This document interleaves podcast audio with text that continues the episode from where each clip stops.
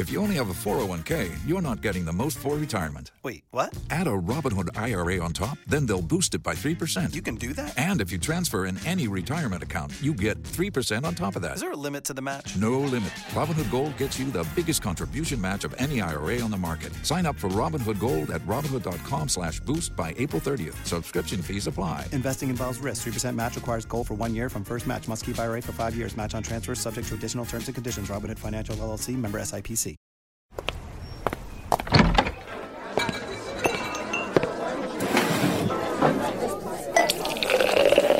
Hey, pull up a chair. It's Hacks on Tap with David Axelrod, Robert Gibbs, and Mike Murphy.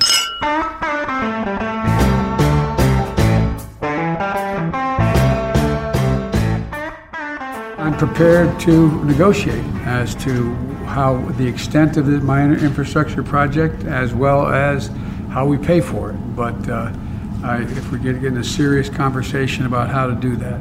I think everyone acknowledges we need significant increase in infrastructure. It's going to get down to what we call infrastructure.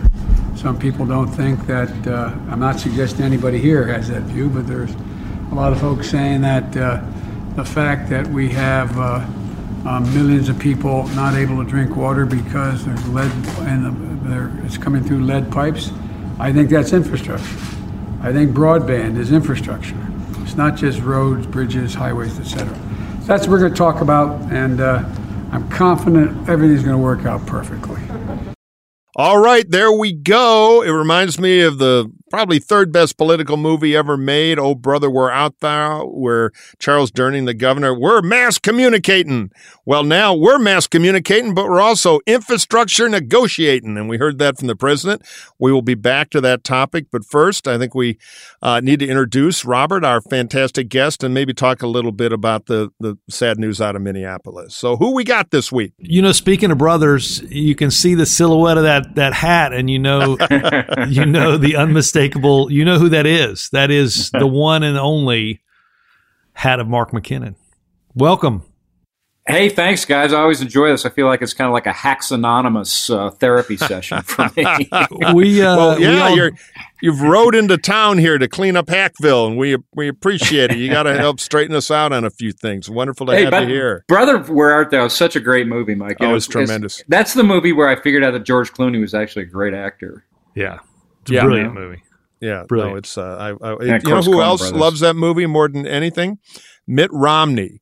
And during really? the governor campaign, he was obsessed with it. So if if back then we had like a, a nonstop reality crew filming him, he would slip, oh, where brother, we're out, you isms, to create an awkward phrase, into things. And even at one of the big rallies at the end, we sent people in with the brooms to do the broom shtick from the movie to, to crack him up. So, yeah, oh, yeah, he, he can hilarious. quote that thing verbatim.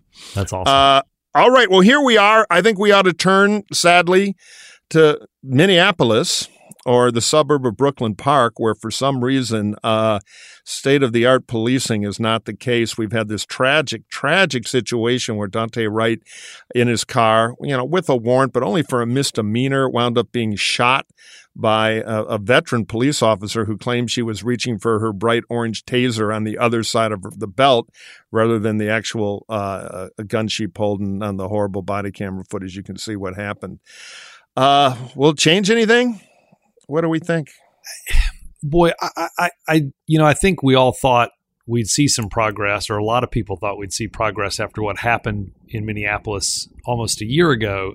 I will say this, I, I continue to be stunned, and I, I think we really, really have to figure out, to your point, Mike, how does somebody get pulled over at a traffic stop for a, a, a, a, a registration violation and end up dead? Uh, without pulling a weapon. Uh, it, it really is a remarkable thing. Uh, and, and I think the politics of police reform got put back in the center stage with what happened again, just ten miles from uh, the trial of uh, uh, Derek Chauvin and the murder of George Floyd.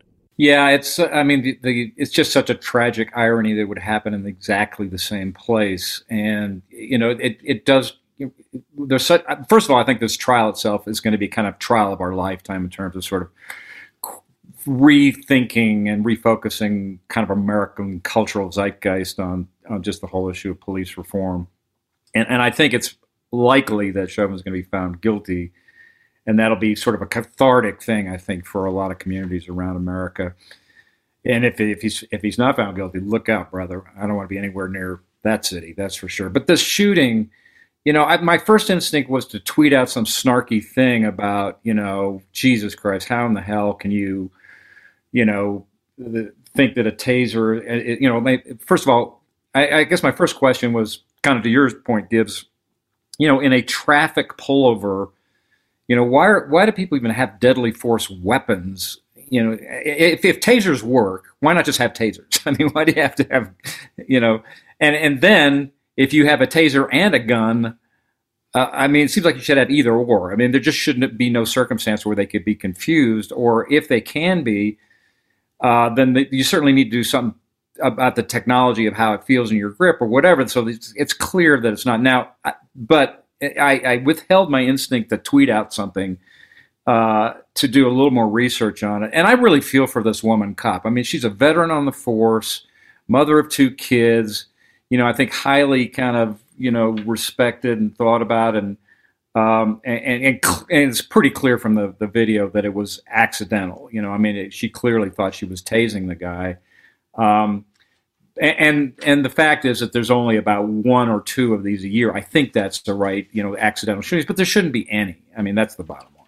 Yeah. You know, it's interesting. They changed kind of cop training because they did have cases where they would pull the gun instead of the taser. It happened in Kansas with a rookie and a few other places. So the procedure became to put the taser, which is a bright color, not, not, you know, black or dark gray, like the gun, over on the other belt. You know, other side yeah. of the belt. So it's yeah. a big physical move to go get it. On your less dominant Yeah, side, so, yeah. I, you know, I don't know. I don't know what happened other than what we can all see. Uh, my my instinct is there's no malice on her part, but it is it is a huge operational failure. And, uh, you know, the whole pulling people over, I got to say, you know, I got kind of a criminal outlook. And I made a bet with a friend on my last car lease, which was a uh, a thirty-month car lease, that I, I, I said, God, I hate it when they send me the plates, you know, a month later, and I got to go put them on. So I'm just going to not put the plates on and see what happens.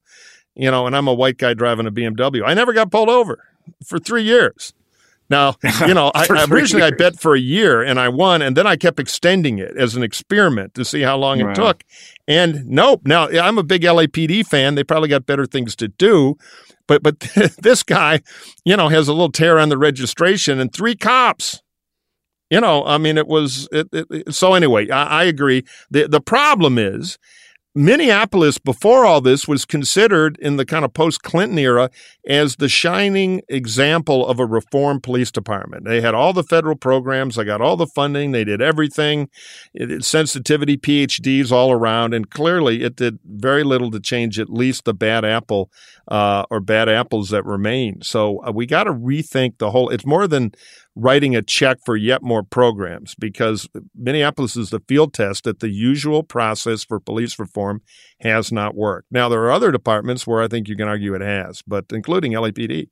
But um, yeah, hopefully there'll be an awakening here. Yeah, I mean, there just has to, it, it, it police reform just has to get put higher up on the public agenda. Uh, and, and whether that's additional levels of training, I mean, listening to the, to the commentary last night and, and reading through it, I mean, it just feels like this was a checklist of mistakes in, in terms of how you conduct uh, uh, how you conduct a traffic stop and what you do. You know, I mean, it, it, this is a guy, twenty year old who jumps back in his car and starts to drive, or is going to clearly drive away. I mean, where's he going to go?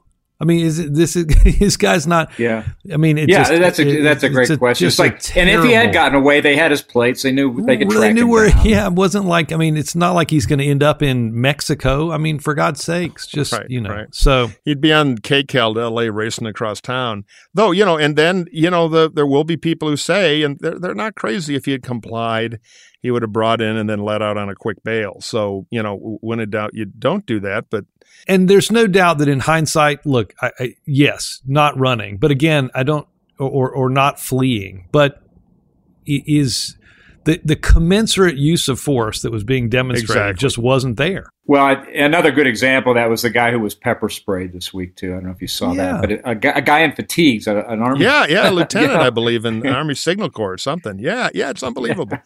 All right. Well, look, we're not going to solve that one here, but we hope it moves up the agenda so it will be solved. Though we can talk about the biggest thing, I guess you would say, that's happening in Washington right now, which is the two point three trillion dollars with a T, or as I like to call it, half the cost of World War Two to the U S government, um, infrastructure proposal that uh, President Biden has uh, aggressively put forward. And I know we've chewed over this uh, on the program before, but uh, Robert and I thought it might be fun to kind of talk about the selling or the unselling of of a big plan like this, kind of how the communications works uh, and that sort of thing. So who wants to dive in first?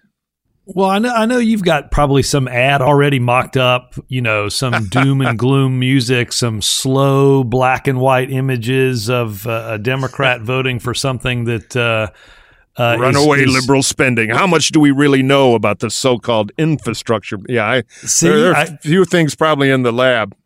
Mike Murphy, the only person who both writes, directs, films, and does the voiceover for all his ads. um, uh, I'm in the union. I, look, I, I think, I mean, a good place to start is uh, is exactly this. I mean, you know, th- there is a bit of a race to define everything that a president proposes.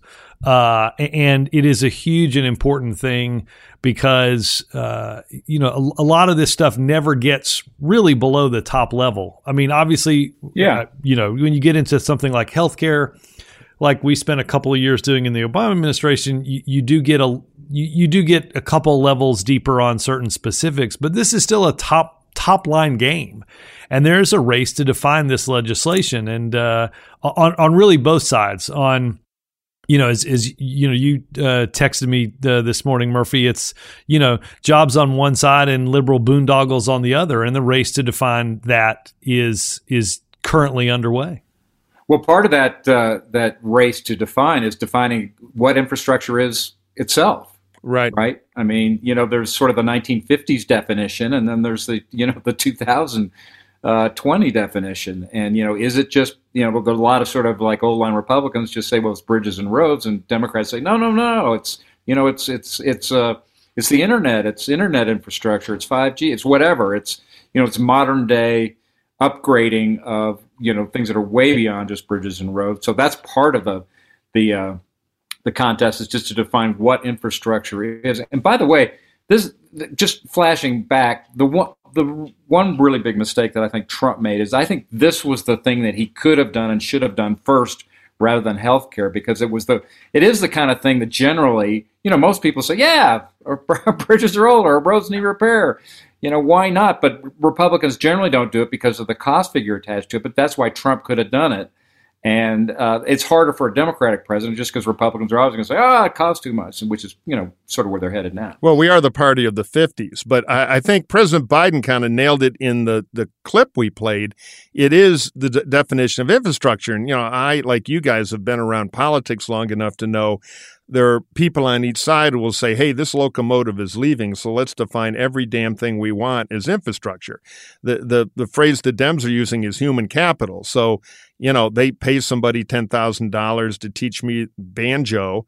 Now, I've you know, my infrastructure has been improved under that that dialogue. And, you know, by the way, I'm not agree- I'm for infrastructure, but I, I went to the Wall Street Journal, not the editorial page, but the actual news site. And I, I wanted, and There's I even said this like two episodes ago. I said, well, let me look at the proposal. And so let me, let me do the Democratic messaging of Gibbs. You, you tell us what's the top line Democratic messaging, and then I'll give the Republican fine print messaging. Uh, let me tell you that there's there's only one message: J O B S, jobs, jobs, jobs. That, that's right, exactly. uh, that that's your message. That's all you need to know. Well, Biden's kind of got a one two punch: jobs, jobs, jobs, and roads and bridges, because everybody is driving on a crappy bridge somewhere and is for it.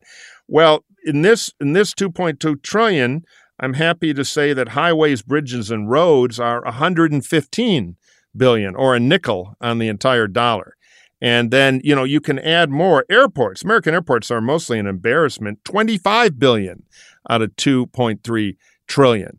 Um, and so if you keep going, you find there are a lot of these big lump things, and this is where the Republicans are going to come at it. Home care and community-based care for disabled and the elderly. We're all for that. four hundred billion dollars compared to one hundred fifteen billion dollars for roads, bridges, and highways.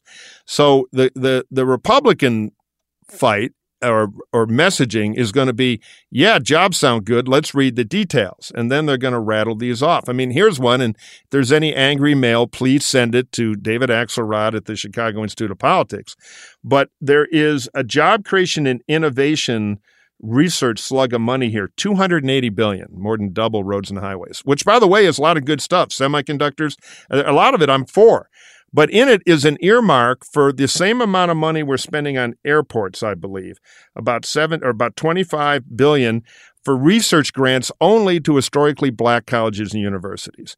Now, Trump, of all people, ironically, was applauded two years ago for boosting the funding by about three hundred fifty million dollars to those vital institutions that I'm for. But now, equal amount of money to total airport capital, earmarked only to them when there's a huge other pot they could compete for. These are the things the Republicans are going to pull out and make famous uh, as they try to renegotiate this thing maybe to a, a, a smaller number. Now, some R's are going to be against everything, which I think is a huge political mistake. And others are going to be talking about space lasers. You know, that's why I think we're probably going to lose this fight because our knucklehead factor is so big. But there is a credible policy case against this thing based on size and the definition of infrastructure. I'm going to be curious if we can make it, because that to me will be a tell that sane Republicanism may be coming back from the right. Yeah, let, Sorry let for get, the long speech, but I, I've been waiting to rant about this. That's all right. We, uh, we've got a storage space for your soapbox. Um, uh, let me give you a couple reasons why. And if you hear banging, it appears as if the uh, infrastructure bill is already off to a, a, a big start near where I live. I think that the challenge for Republicans, first and foremost, is this is, you know, it's not a jump ball. It's not a fifty-fifty case for, for are you for or against infrastructure. I also think it's not nineteen eighty-four. It's not nineteen ninety-four. It's not two thousand ten. You know, Murphy is making his best case that this infrastructure bill is really midnight basketball. Uh, it's that's the that's the version that that he's trying to conjure up. And I, I don't think that um, I don't think that Biden is the vessel for wild-eyed liberal boondoggle spending. I just that's just not that's just not who people see him as, or people think that he is. I don't think the Republicans have the message discipline to carry exactly what Mike just said, uh, or quite frankly, the stick to do it. So we'll, we'll see whether uh, whether they can make some headway here. McKinnon, straighten us out, I, and I agree about Biden. Pelosi, maybe not so much. This begs a, a much bigger question that I wanted to ask both of you about, which is, so we know that thanks largely to Trump that Republicans really don't care that much about spending or debt anymore. Uh, they or certainly can't credibly make that case. But uh, but they'll they'll find reasons to vote against it, and it'll probably be a party line vote just like it was against, uh, and it'll be done through reconciliation, and there'll be, you know, a bunch of, you know, coal miners making out like bandits in West Virginia. Um, but at the end of the day, let's flash forward three years. And, you know, there's uh, there's shots in arms, checks in pockets, shovels in, in roads, uh, economies roaring along. I think conventionally we would say, man, that's a great recipe for a re-elect. But I, I just I increasingly get the feeling like that the old equations are just kind of out the window, because on, on politics of stuff, increasingly there's not even that much difference, like on debt and spending. Uh, you know, it's just like, I mean, there are a few things like the border, for example, that are, you know, real flashpoints of differences between the parties. But I saw some polling on that the other day that said that, uh, you know, out of the top eight issues that people care about, it's number seven. So I think that's a real polarizing issue. You're either for or against it. And, you know, it, it's not like a big swing voting issue. So, but I do think That that again, if you if I think it might be a mistake to sort of conventionally say, oh, the economy's doing great, uh, got lots of jobs, Democrats are in the driver's seat. I just increasingly think that this the, the whole cultural piece is gaining more salience in, in the country generally, yeah. And that that's going to be kind of the new politics of the future. And you see Tucker Carlson talking about replacement theory and all this stuff. And it, you know, again, Republicans don't really have a lot of other places to go other than culture, but and Doctor Seuss, what have you. But And at first, my my instinct was to kind of write it off, say, well, it's just a bunch of, you know, to, you know, it's, it's just a bunch of ridiculous Doctor Seuss shit. But I don't know, you know, what do you what do you guys think? In three no, years? I think you're onto something. But remember, this cultural stuff tends to work when you have an anecdotal something that becomes huge.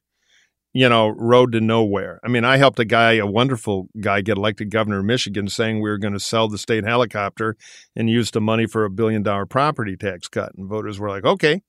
So I what think these these little things, a jet helicopter, it was a nice one, but we didn't get a billion for it. I'll tell you that. My point being, as this thing goes through, these little things being telescoped in the cultural world get elevated symbolically. And, you know, turn into like the electric car thing.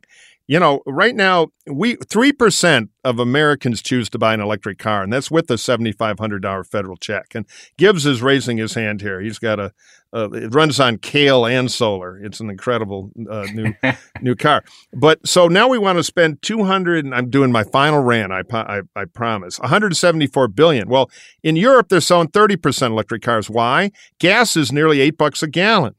So you want to sell electric cars, put a gas tax on that'll pay for all those stations without, you know, borrowing money from the Chinese like we're going to do.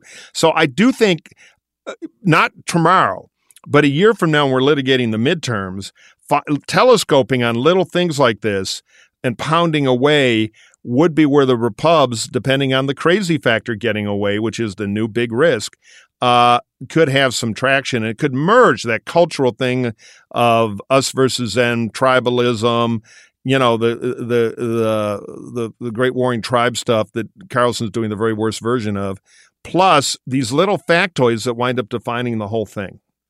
Look, I think there's some danger in the confluence of, as you both pointed out, the, these these things kind of intermingling. I, I will say, just let's take apart a, a few of the things.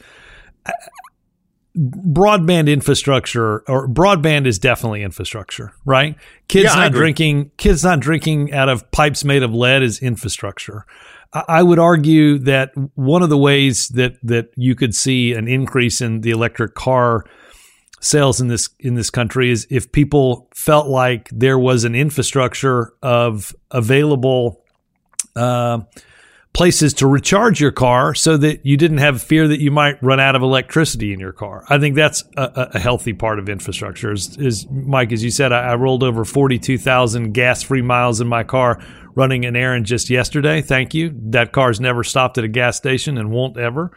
Now, I'm, um, a, I'm a car nerd. I got to ask you to endorse one. Are we talking Prius or Chevy Volt here? No, I'm uh, I'm a I'm a Tesla guy. I'm oh, a, you're a uh, Tesla guy. Okay, yeah, got it. I'm a, got I'm it. a Tesla guy, and um, right. Bring a fire uh, extinguisher. I'm I, kidding. I, I'm kidding. Though I, I I started out with a Chevy Volt and went to a Tesla, but I like the Volt. Did you like your Volt? I did.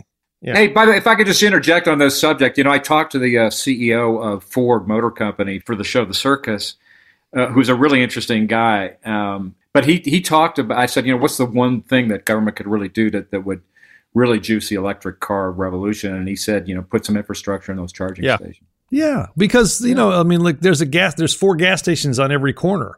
Uh, and, and you, again, it's, you have what is in, in that parlance known as range anxiety. Do I want to drive twenty miles if I think I'm not going to be able to charge my car?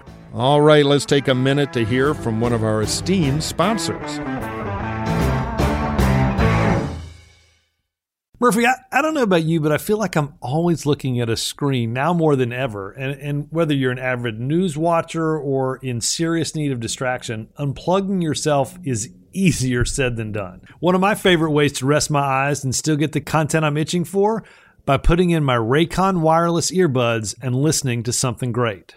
Whether you're catching up on your favorite podcast, hint, hint, binging on an audiobook, or powering through your workout with a pumped-up playlist, a pair of Raycons in your ears can make all the difference. Now, look, I will admit a pair of Raycons fell off the old truck and found their way to the Hacks on Tap testing laboratory here at my house. You might want to try to conduct the same experiments.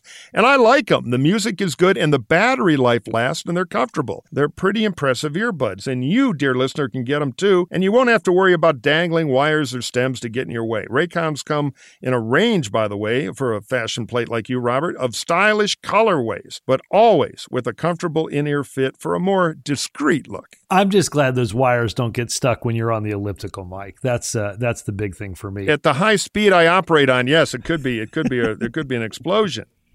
And with enough battery life for six hours of playtime, you can unplug for a while. Raycon makes great sound accessible to everyone with wireless earbuds starting at half the price of other premium audio brands. And they're sweat and water resistant. Back to my uh, elliptical. Raycon is offering fifteen percent off their products for our listeners. And here's what you got to do to get it. Go to buyraycon.com slash hacks. That's it. And what's the big offer, Gibbs? You'll get fifteen percent off your entire Raycon order. So feel free to grab a pair and a spare. That's fifteen percent off at buyraycon.com slash hacks. Buyraycon.com slash hacks, the magic word.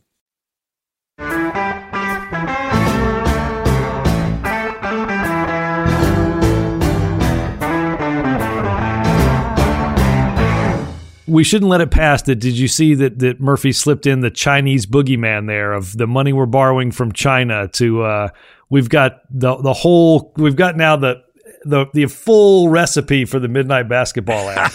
It's a lab test. I, uh, uh, it is, but I will say this, you know, the, the, let me tell you the one place that's not having arguments about how how much they're going to invest in infrastructure, China. Right. The, yeah. the reason their their their economy is growing, that's why they can lend everybody money. No, again, I think I think this is an argument that is going to play out. I think you you know to, the the challenge will be: can Republicans take normal infrastructure, electricity grids, airports, roads, all that sort of stuff, and and make it a caricature? I, again, I think that the. There's a real challenge on the Republican side to be message disciplined on this. I think they're going to go after too many other things. I actually believe that you and I, you would pull up in your beautiful Tesla. I would roar up in my gas-guzzling Porsche. And I'll bet we could we could come up with the sane, non-political version of this thing for about a billion, a, a trillion one of the stuff that really makes sense. The question is, will they do that, or will it be a zero-sum thing where Biden gets almost all of what he wants? So I think for reconciliation, some of the labor stuff and other stuff snuck in here won't get through the parliamentary test. And the Repubs are not interested in finding the trillion point two compromise, uh, and they're just vote no and campaign against it totally, which is probably more likely. But you think there's any hope of a saner version of this thing for those of us who like infrastructure but don't like two trillion dollars with a lot of transfer payments to humans rather than capital spending on stuff like electric stations and rail and ports, et cetera? Yeah, I, I think there's very little chance that we yeah. get either a, a small or a skinnier bill. I, I think that the much greater chance that you, you get a, a bigger bill that passes. Hey, speaking of the Chinese boogeyman on this issue, Mike talked about, you know, borrowing money, but is there an argument that gets any traction uh, to say to American voters, listen, part of the, the reason we're doing this, or a big part of the reason to do it, is the Chinese are spending like one hundred x what we're doing on this, you know, totally. uh, uh, uh, their their hundred-year plan to connect the world with bridges and seaways yeah. and, you know, their their Silk Road thing. Yeah, the, the Golden Belt, all that. I think there is. I mean, and I think some smart people have talked about a long-term financing thing because interest rates are so low. So you borrow long-term from the Chinese to compete with them. And I'd be for that as long as we didn't have nearly a trillion dollars in here of stuff that, as I think, phony infrastructure, and I don't mean broadband and all that. That that's going to be the problem for the the the Biden Republicans, uh, people like me who are conservatives but voted for Biden because Trump was so awful. Worry about rule of law. Worry about the crazy factor in the party. But un- we're fiscal conservatives. Now I know the Republican Party has been huge hypocrites on this under Trump, but that doesn't mean we're not right on the policy argument, at least from our point of view. And Biden with with stuff like this has given us no room. No room to be formed in the end, which uh, uh, because it's just it is. If you dig into this thing, there's a lot of traditional Democratic stuff with a new, freshly painted infrastructure label on it. To Mark's point, I think competitiveness globally is going to be a big message for the Biden administration on this. Uh, I, I, there's no doubt about it. Um, I, I do think, you know, I, I don't think the budget arguments are going to hold a lot of water. And look, I think. The the the to use a, an infrastructure metaphor, I think the bridge too far for Republicans has less to do with the amount of infrastructure or even the type. I think it is that Biden is also re-engineering the tax code inside. Yeah, of that's bill. part two. Yeah, right. Raising the corporate income tax, uh, raising the corporate tax, I should say, uh, and, and changing some of the twenty seventeen Trump tax. You saw Republicans coming out of that meeting at the White House yesterday, not really arguing uh, again about the definitions of infrastructure, but lamenting the fact that to be for the Biden plan means to vote against their twenty seventeen vote on the Trump tax cut. Yeah, I will say again, another point. example of why this isn't the eighties or the nineties or the two thousands and tens, because there are not many Democrats uh, in the party, save a few that represent some very marginal er- uh, areas that are, are not keen to have this fight, to raise taxes on people that are wealthy, to raise taxes on on, on big corporations. I, I just don't think that taxes and spending or taxes and spending are the boogeymen that they were just a few years ago. I think we're going to find out because, you know, the Republican Party, as Mark well knows, and you know too, Robert, that's like asking any wedding band to play one of the obvious hits. They, they you know, they they played it a thousand times. It's comfortable for them, and they, they, right. they're comfortable in a tax fight. And so that, I think that is definitely coming, and we'll see if it still has, you know, the same kind of kind of traction it did before. Because now here, here's when I roll up at a gas station here, by the way, and somebody drives by in a beautiful Tesla that they were paid seven thousand five hundred dollars by the taxpayer to buy, and they roll down the window and they're a good Democrat, they always ask me the same question. Are they going to bring STEM back for California, Illinois? And that is the deal where you can deduct your state and local high taxes on your federal, which went away, and Schumer's talking about bringing it back. So do you guys think that'll be part of the tax equation, or that's gone forever? Because that's a big blue state donor thing. And I'm curious, just for the politics of it, how the how the Dem leadership handles that, because I know their donors are irate about it in their money center cities. I, it'll be interesting because you had a few members of Congress from the Northeast that basically said, look, without unless that SALT deduction is put back in, we're not voting for this. I have yeah. a feeling the pressure on this is going to be too hard to walk away from, being for all the other things that Democrats and in their district are for, just for the tax deduction. So my my hunch is that in the end, that's not in the bill of what we see. That's my gut too. In an homage to John McLaughlin, let's have an exit question. I know for for anybody under like forty-eight, you're going to need to Google that. Um, what? Give me. And maybe I should up the number of this. I wrote this out, so I'll up the number. What is the percent chance that Congress passes an infrastructure bill of more than a trillion and a half dollars this year? Ooh, good question. Go ahead, Mark. one hundred percent. I think Gibbs is right that, uh, you know, I bet the over rather than the under on this at the end of the day. I think that's where the pressure is going to be. They're going to know it's going to be reconciliation, and they'll just, you know, give a half a trillion to Manchin in West Virginia. Yeah, no, no, I'm going into the coal business tomorrow because uh, it, it is going to be un- unbelievable. You know, I think they're going to pass one. I think the parliamentarian is going to strip some of the welfare stuff out of it. The question is, does that number get to one point five or below? If you had said one point four, I would have said yes, because I think you kind of landed on the number. So I'm I'm going to go, even though I'm not getting odds on this, and I'm going to say it'll be under one point five trillion. Ah, all right. The infrastructure. I... Now they've got another two trillion dollars in the back pocket to finish off. So, you know, Biden's going to be the only guy in two hundred days, if the second thing is indeed another two trillion dollars plus COVID, to spend six trillion dollars in two hundred days. That beats F D R in real dollars, beats everybody. It will be an amazing accomplishment, though that will be really hard to do with reconciliation. So I think we might land at about one point four to one point six on this and then be pretty much done. Yeah, I smell a bet coming on. I'm, I'm with McKinnon. Yeah, okay, we're do it. We're do it. I'm taking a risk here. I'll de- definitely take close to close to one hundred percent on the over on one point five. And corporate taxes go up, right? We we believe that, yes. But I'm not sure it'll be twenty-eight. And that global tax regime deal is actually good policy. That might give them cover to get to twenty-four, twenty-five. Agreed. Murphy, if you lose, you got to wear Stetson next time I'm on. You know, I own two of them. I'm wearing it next time. We'll be the we'll be the right, twins. Dude. We need to get some guitars and work up an act. All right, let's take a minute to hear from one of our esteemed sponsors. You know, Gibbs, a few decades ago, often under Republican government, private citizens used to be largely that. Private. What's changed? The interweb, or as you kids call it, the internet. Think about everything you browsed, searched for, watched, or tweeted. Now, imagine all of that data being crawled through, collected, and aggregated by third parties into a permanent public record. I'm getting scared here. Your record. Having your private life exposed for others to see was once something only celebrities worried about. But in an era where everyone is online, everyone is a public figure. So to keep your data private when you go online, do what I do. Use a V P N, ExpressVPN. Did you know there are hundreds of data brokers out there whose sole business is to buy and sell your data, Murphy? The worst part is they don't have to tell you who they're selling it to or get your consent to do it. One of these data points is your I P address. Data harvesters use your I P to uniquely identify you and your location. But with ExpressVPN, your connection gets rerouted through an encrypted server and your I P address is masked. So every time I turn ExpressVPN on, I'm given a random I P address shared by other ExpressVPN customers. That makes it more difficult for those third parties to identify me and harvest my private data. And the best part is how easy ExpressVPN is to use. No matter what device you're on, phone, laptop, or smart T V, all you have to do is tap one button to get protected.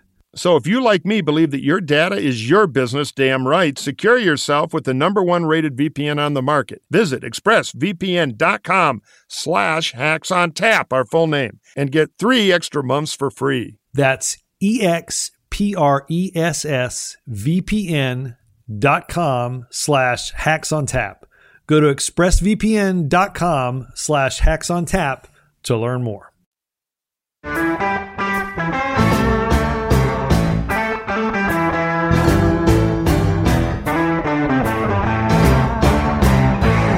I was out in California the other day, and I noticed a long line of ants in a parade, and I, I tracked them, and they went under the fence to the neighbor who I think spilled some sugar or something, and it reminded me of the Republicans going to Mar-a-Lago, where where Trump not only had the, you kind of got to admire the pretty boy Floyd level um, larceny of it all, but Trump not only summoned everybody, including a lot of uh, kind of the core Trump world of donors and politicians to Mar-a-Lago, he charged the party for it, you know, hundreds of thousands of dollars. So it, it it's kind of an amazing thing, but sure enough, they showed up, and there is an audio tape buzzing around. The Washington Post today has excerpts of it. And he went on one of his therapy sessions that was mostly about really going after the, you know, Mitch McConnell. I think he called him a stupid S O B or something like that. Of course, he went after Governor Kemp, who he hates in Georgia. It was a pure rage fest beyond even what I believe we've seen before. Yeah, um, and the Supreme Court. Yeah, exactly. So what what do we – I have a theory about that, but I want to hear from you guys. And then there's a ray of sunshine in it all that I will unveil. Uh, you know, it's remarkable, to, to your point, that uh, not only did he get them all to come listen to his therapy session, but he charged them all. Right. Yeah. And, you know, it's, like, it's like, I don't know. Why on earth would the guy want to be president when you could just like have meetings and make tons of money? It just seems like a real crimp in his uh, in his act to uh, actually have to do work. Yeah. It's like Charlie Manson robbing the victims first before, you know, the murder spree happens. It's just incredible. I, I do think this presents a structural impediment to the Republican Party. I mean, you just mentioned it. Did, did In in any of that rant and in any of the rant that ultimately got covered by the media, was there anything around the infrastructure bill? Was there anything around the midnight basketball ad that you just made on, on this podcast? Or the future, any kind of policies about the future or ideas. I mean, it it it it does it does testify to the absolute, you know, cul-de-sac that the Republicans are in. And by the way, exhibit A of that is Nikki Haley. You know, yeah, as, totally. As we the one person who like put a toe in the water uh, of some criticism, and now has, you know, yesterday, I guess, come out and said she's supporting him for president. Those of us who've been around South Carolina politics, and the Pauls down there, most of them will tell you privately with great emphasis that she's the most cynical person in American politics, which is saying something. And uh, there's a great old Dennis Miller joke about the Clintons that if that marriage were any more about convenience, there'd be a Slurpee machine and a Slim Jim rack in the bedroom. And, you know, she's going to inherit that crown. But, you know, she's par for the course. Then you've got kind of Nikki Haley light, Kristi Noem from South Dakota, who's down there totally trying to take that old Nikki Haley slot from Trump. If you were to take the quotes from Republicans by name, people from the R N C, Paul's guys and women, Mark, that you and I both know, that were semi to pretty critical of Trump, even some donor voices from the meeting, and you were to publish those before the election, it would have been huge front page news. So the, the cracks are coming. They're just slow and not enough now, but the direction is interesting, I think. Well, I think it's really significant and appropriate, and I was really happy to see that he was awarded a tiny bowl from the uh, from the Republican committee. Did you see that? That was awesome. Yeah, it was fantastic. His participation trophy. It's like yeah, you finished yeah. sixth in the golf tournament. Here's your, uh, I mean, I don't think you could put three apples in that bowl. The only thing yeah. that would make that whole picture better is if we figured out that uh, Rick Scott had purchased that from like the gift shop at the Trump uh, hotel and that Trump also got paid for that. Yeah, that's the exact trophy I got in fifth grade in the dog training academy for being able to walk in a straight line with the lab off a leash. You know, internally they hate him, but it's a captive deal and they're they're too willing to be captives. So Rick Scott is a great example of somebody caught between a rock and a hard place. He's a senator from Florida who wants to run for president in twenty twenty-four, but is head of the Republican uh, senatorial committee right now. And, you know, they, their incumbents uh, are who are up for reelection are like uh, like the South Dakota senator, help me guys, um, Thune. Thune, yeah. You know, uh, Trump is threatening to primary. So Scott at, at, down at Mar-a-Lago this last weekend, you know, is a way to show uh, just how much the establishment still supports him, gave him a very tiny silver bowl and called it, you know, the Presidential Freedom Award or something, trying to maintain the relations between the establishment Republicans and uh, their runaway ex-president. This Rick Scott thing makes me laugh, too, because you guys all know, like two years ago, there's a staff meeting. And, of course, all the staff are Rick Scott for president. And so, boss, we've got it. The genius idea. You wrangle the head of the Senate committee. And then we got all this money to spend making yeah. friends around the country. We're going to set up the unstoppable campaign for president. Well, cut to, they do it. And now he's the guy with a bunch of electeds that Trump, the guy wants to suck up to, is trying to kill. Well, meanwhile, Governor DeSantis in Florida is totally passing him in the presidential lane, and I think is going to eat him for lunch. Yeah. So careful when staff exactly have bright right. ideas where they have the whole future figured out. Yes. Things happen. Scott caught the car.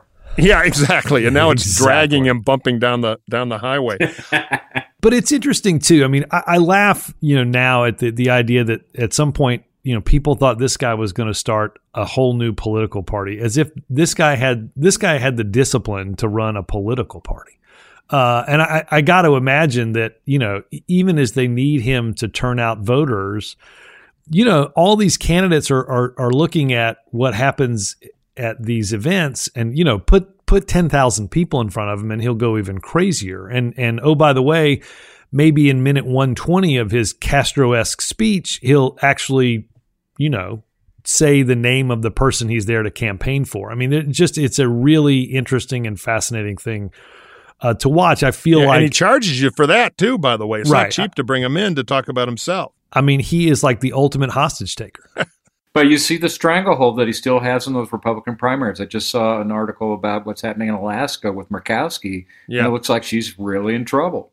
Yeah. Though, you know, as we all know, politics is dynamic, and if the election were next week, they'd all be in trouble.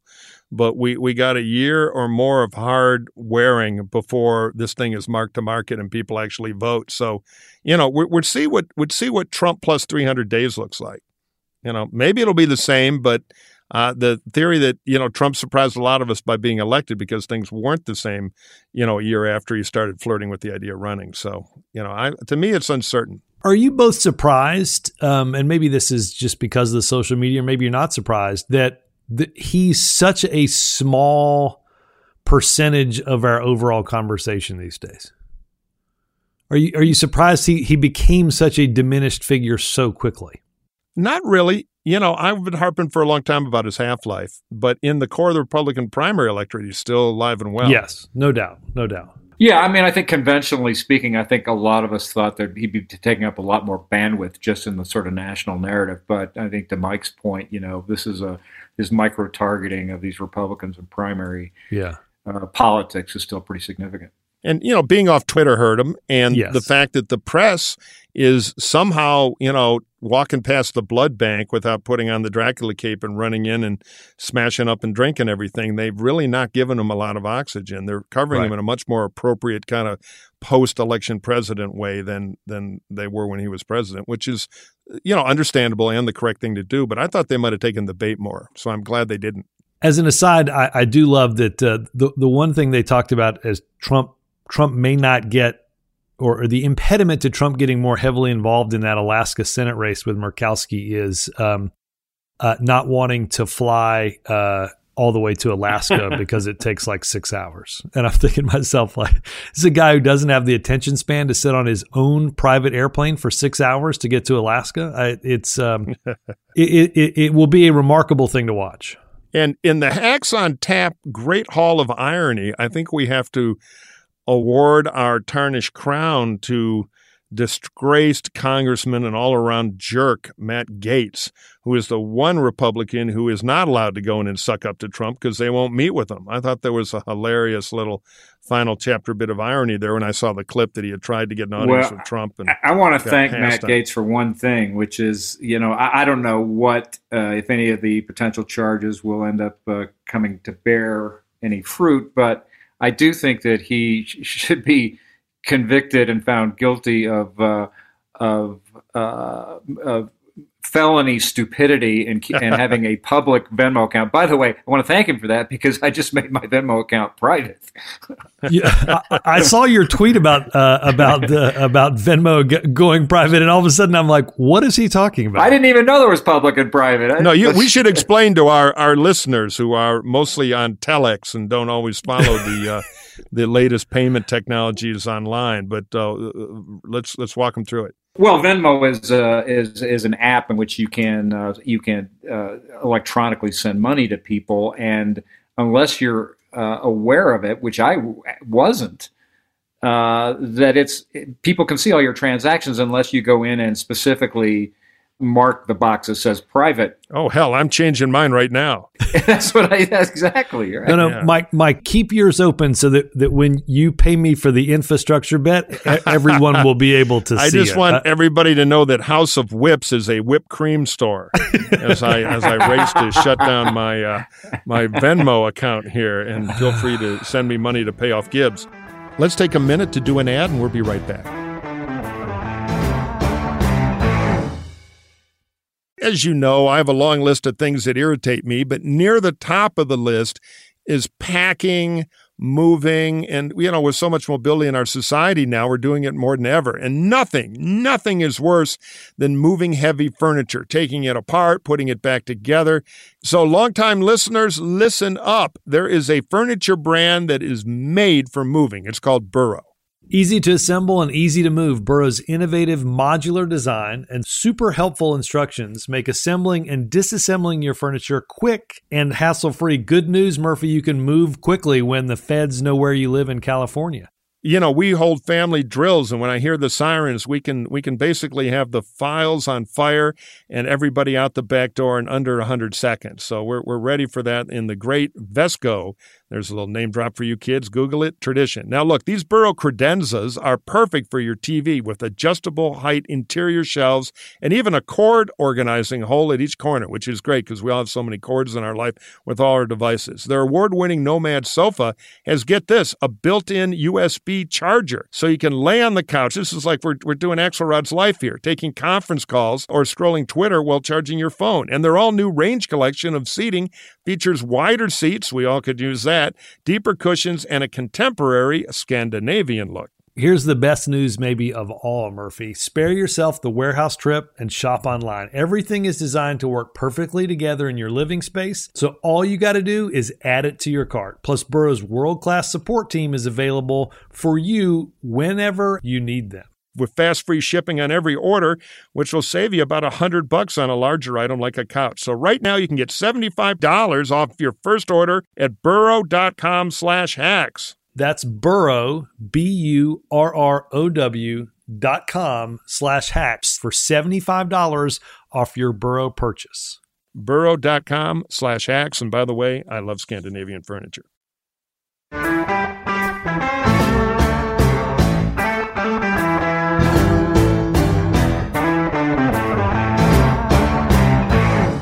on to one more Washington thing as we as we then uh, head down to the world of voter limitations.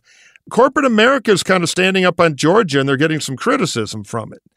Uh, what do we think about that? Do corporations have the right to kind of get into politics with a lot of opinions and take a stand like that, or should they just concentrate on getting the Twinkies on the store shelves? Well, the great irony of this, of course, is that Mitch McConnell was the leader of Citizens United and saying that corporations are people. Right. The great Romney quote. And that they should have a voice. And so, in fact, McConnell, of course, came out and criticized Delta and Coke and everybody, and then a couple of days kind of walked that back. I think he got some blowback on it, but I would, I think you guys can school me on this, but in the last twenty-four, forty-eight hours, like another one hundred corporations came out with some kind of joint declaration, right? Yeah, no, it's steamrolling, and by the way, Romney's right, legally they are people, but they have a right to talk. I'm, I'm not, I'm kind of with Mitch two point oh on this when he, when he reversed. Uh, they absolutely have a right, and increasingly in companies that rely uh, particularly on highly skilled technical workers, like in Silicon Valley and and the sciences and other places, that stuff is real internally in your in your competition with your competitors to attract people. We've done some work where we've done polls of of employees in the tech world about giving to PACs or not, and the employees in the old days didn't want to give just in general. It's money. Now they're extremely concerned with which party the PAC supports beyond the interest of the company. Uh, so this is a real thing. You're going to see more of it. And I think this is an appropriate place for it to break through. Now, I think the Georgia bill in some ways, the hysteria about it can be a little overreacted, but they are trying to tighten up on absentee ballots and other things. That's totally wrong, and it deserves the criticism. So I'm kind of happy. Of corp- I'm kind of proud, I should say, of corporate America for being vocal here. And, you know, Mike, I was going to make the very point you did. I think this, for all of the external heat that these companies are taking, I still think it is far more when that C E O walks down the hall or the the Zoom hall, if you will, now nowadays, um, and and has to explain the corporate stance inside of Uh, the building is much, much harder than, quite frankly, what's coming outside. This is being led internally. We've seen it for a while. I, I also think, too, this is a big watch out for the, I think, for writ large for the Republican Party, because, you know, you, you, you two know this, that these companies are reacting to now what is in the mainstream of America, right? C- companies want to sell to one hundred percent of people. They are not going to take positions that are represented by twenty or twenty-five percent of the people. They want to be with the majority of people. And issues like climate change, uh, issues like even issues like immigration, voting are supported by sixty-five and seventy percent of the country. And that's where corporations want to be. And and I think you're going to see more of this. I think they're right to do it. I think, quite frankly, they don't have much of a choice. And I think it is going to put more and more pressure on different aspects of the Republican Party that are going to have to deal with this. I agree. It's all part of modernizing conservatism. History doesn't wait. Okay, one last topic. The most powerful man in the Senate, Senator Joe Manchin, has taken his wooden stake and plunged it in the heart of the filibuster with an op-ed in the Washington Post. Progressives don't like it, but uh, I think it's dead. And by dead, I mean removing the filibuster is dead. Double negative, I should clarify. The Post editorial is pretty unequivocal. I mean, it's hard to see a circumstance where he can walk that back, right? Um, mm-hmm.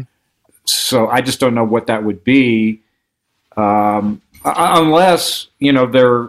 You know, unless the Democrats lost other votes um, on an infrastructure bill that was like heavily invested in West Virginia. I, I think he has been trying to say no for a long time, and, and he finally had to put it in the Post so that people could see what no meant for, for him. Um, Stop asking him. Yeah, exactly. yeah, exactly. I think, you know, it, it, it was exactly. it had become kind of a, a, a, a, well, more than an obsession. I, I, I think, I, look, I think that it is going to put limits on the non-economic, non-reconciliation agenda of the Biden administration. The one thing, though, that is clear, you watch this in the Biden meeting yesterday around infrastructure. I do think it is important, and I've said this before, that the Biden administration get caught trying to negotiate with Republicans to the, to the point we were having uh, this debate on infrastructure. I don't think, quite frankly, Manchin wants to see the fifty vote filibuster replaced by the fifty vote reconciliation rush. Um, but at the same time, I think he understands the importance of needing more infrastructure investment. And it's important for Biden and the White House to continue to look like um, and act like they're willing to reach out to Republicans, because eventually what's going to happen is, after all we discussed, the taxes and things like that, Republicans aren't going to be for a significant infrastructure investment, and that will demonstrate to Manchin that it's actually okay to be for reconciliation, even as he walks away from larger changes inside the filibuster.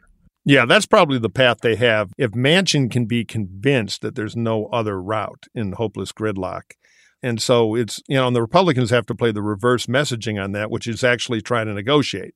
Because, you know, Biden's been calling for bipartisanship as long as it means endorsing ninety-five percent of his proposals. The, the great test will be infrastructure, because that's where there's a nine hundred billion dollars Republican view and a two point two billion dollars Democratic view. And where that lands is the test, I think. All right, it's time for... It's Listener Mailbag. If you have a question for the hacks, you can email it to us. We actually read this stuff. And Beckett, by the way, you have a great question, but I'm going to wait till Doctor Axelrod is back to answer that one.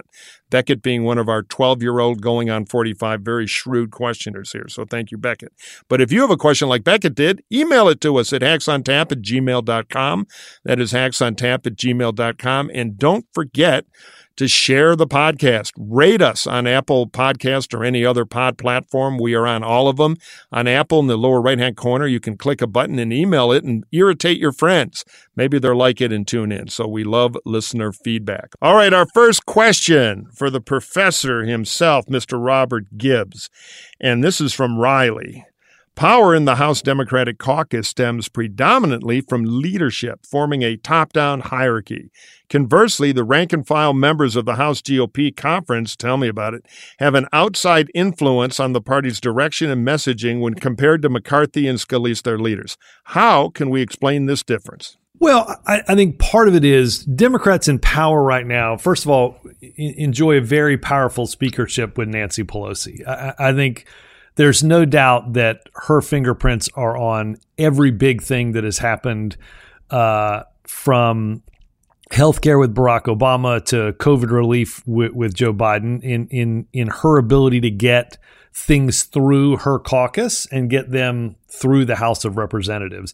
I, I will say, you know, in both sides, you're seeing, um, you're seeing people become prominent that aren't necessarily or haven't necessarily been there for decades or years and years. You see this with A O C, certainly mm-hmm. on the Democratic side. She's got a tremendous social following.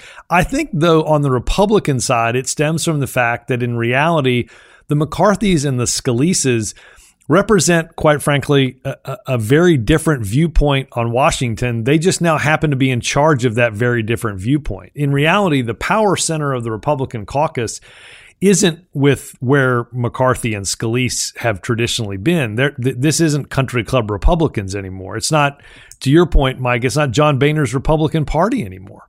Um, it is very much a Marjorie Taylor Greene party. It's very much, uh, to be honest with you, you know, previous to, to his run-in with the Justice Department, a Matt Gaetz party. I think there's th- that that's where the heat and light is, and quite frankly, that's what's driving Fox News and Newsmax and, and all of that stuff. Whereas Rep- the Democratic Party has been, certainly in the past few years, much much more hierarchical. Yeah, I would just quickly say, and then Mark, you might want to comment. We're going to the next question. That that's where the core grassroots base of the party is. If you actually get the Republican conference together, a majority are still kind of Boehner-esque. That's why Mary Cheney survived. But they're quiet because they're scared of their own primary voters. And so the noise and fury does come out of that wing. And as Boehner said in his excellent book, which I highly recommend, it's a lot of fun, often the, the, the caucus was running him, not the other way around. Part of it is they changed some of the rules so you didn't have quite the reign of terror from the leadership you used to have to keep everybody in line. But I think the observation's true. Yeah, Mike, you you said Mary Cheney. You meant Liz. Mary's your oh, sister. Oh, I'm sorry. But I always make that because Mary Cheney's a friend of mine who used to work with me. So let me. Yeah, yeah. It's all in the family.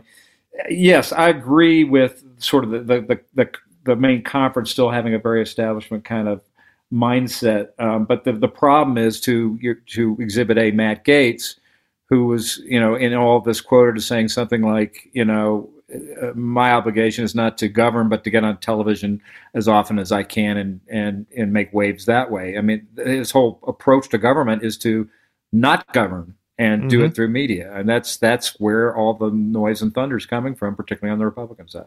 I agree with that. For Mark, this is from Randall. I was watching an interview with Governor DeSantis in Florida, and he immediately dismissed hard questions as fake. Do we have a new playbook in U S politics? How long can we, can we live with this new level of polarization? Do you see any off-ramps? Yeah, well, the question is, how long does the Trump experiment continue to crackle? And the you know the big question that people have asked for a long time is, can Trump be replicated as a person or as a phenomenon? And and I think that's a, a very outstanding question. But if it can be, the guy who's you know likely to do it is Ron DeSantis.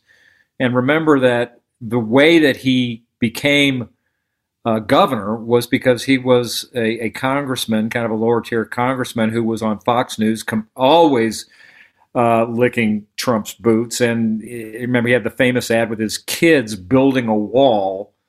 Uh, and that's what got his attention to uh, win him the governorship. But but he has taken that playbook to an extreme. And, and it is, you know, uh, it, it is becoming increasingly a badge of courage, or just a badge for Republicans to just shoot down anything in the ecosystem. And by the way, I think that's one of the big long-term problems culturally and societally uh, of Donald Trump is to, is to uh, you know, he was very successful making uh, uh, many people in this country not believe anything that they hear from mainstream media. Mm-hmm. And DeSantis is using that playbook and using it pretty effectively. And by the way, it helps people like Ron DeSantis when uh, news outlets, even credible ones like sixty minutes, really screw it up, like they did in a recent report about, you know, sort of pay for play situation with DeSantis that was, from all I can read, pretty off the mark. You know, it's funny, in the in the olden days, which you guys will remember, the old guaranteed home run line with Republican primary voters was always stuff like, it's our canal, we built it, we paid for it, an old Reagan line. Well, the new line is screw the media. That is the safest place to be in Republican politics, is just to blindly trash the media. And you can see DeSantis is running for president because that's that's where he happily is living, which is why you're going to hear a lot more of those kind of answers. But I'll say to Mark's point, I think he, a really good point about whether somebody else can be Trump. And obviously DeSantis is probably a, a better, uh, as good a Trump clone as we've seen. I am reminded at the end of that twenty sixteen race, you had this kind of fumbling over, you know, Ted Cruz at first, but then particularly Marco Rubio decided that they were going to try to out-Trump Trump. And it, it became pretty clear that Trump was pretty good at being Trump, but Marco Rubio wasn't really good at being Trump. And particularly after you create try to create a persona that's not Trump. Uh, so it, it will be interesting because I think it will take um, – not not everybody can play that role. DeSantis obviously has been playing it a lot longer. Yeah, I think Trumpism without Trump is hard. But of all those guys, DeSantis is both the most adroit and has the biggest political base, being from Florida. So I think he's an early shortlister in, in, in the uh, next presidential primary, but much yet to happen.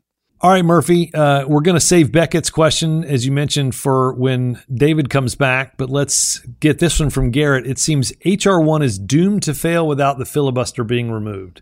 Do you think a narrower bill that focus so- focuses solely on reforming gerrymandering would get any Republican votes in the Senate?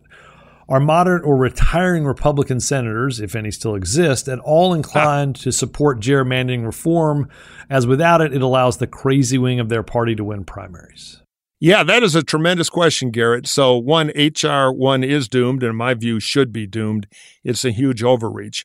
Uh, the question in the Senate is political. Could there be a slim-down bill Um, mostly about, uh, let me do one scenario, voting rights, you know, to keep absentee ballots more accessible. I'm a believer that we ought to have easy, no excuse absentee balloting like we have in California in all fifty states. Um, could something narrow like that get through? I'm not sure it ought to. The Republicans should be morally obligated to do a small, narrow correction to Georgia and other other bills like that that are coming out of Republican state legislative caucuses. The practical politics will be, if a narrow bill like that is created, can the Democrats make it a wedge vote uh, in twenty twenty-two? So the Republicans not only will get, I think, a moral failure in opposing it, but a political pain dose, too, which always is the great motivator. But I will say, on the pure politics, on the other side, on the Democratic side, people are going to say, no, let them kill H R one, and then we campaign against them like crazy as a bunch of bigots, et cetera, et cetera. That is going to help us in twenty twenty-two. So it is kind of what political theory the Democrats have, because they control the floor, and they're going to they're going to make that fight in the Senate. As far as redistricting, a little tougher, because politicians all hate to mess around with redistricting. I would be for a bill like that. I like the Iowa system. We we did some reforms here in California. We did a, a commission, which has helped. It's not perfect.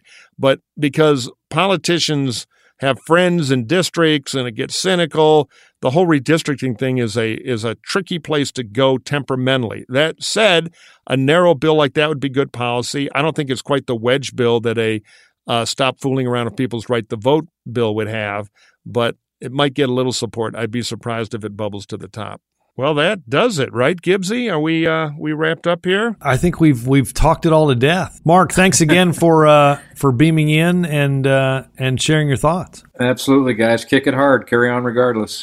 And to our listeners, remember, mark your calendar. The Circus on Showtime, created and co-hosted by the great Mark McKinnon and his hat. They both make a double appearance, double build. Excellent show. It comes back, uh, I believe, Labor Day weekend, Mark. Is that correct? That's right. We'll be back in September. Tune in. It's must-see T V. Mark, thank you very much. Gibbs, great to see you. Good to see you both. Take care, guys. See you guys.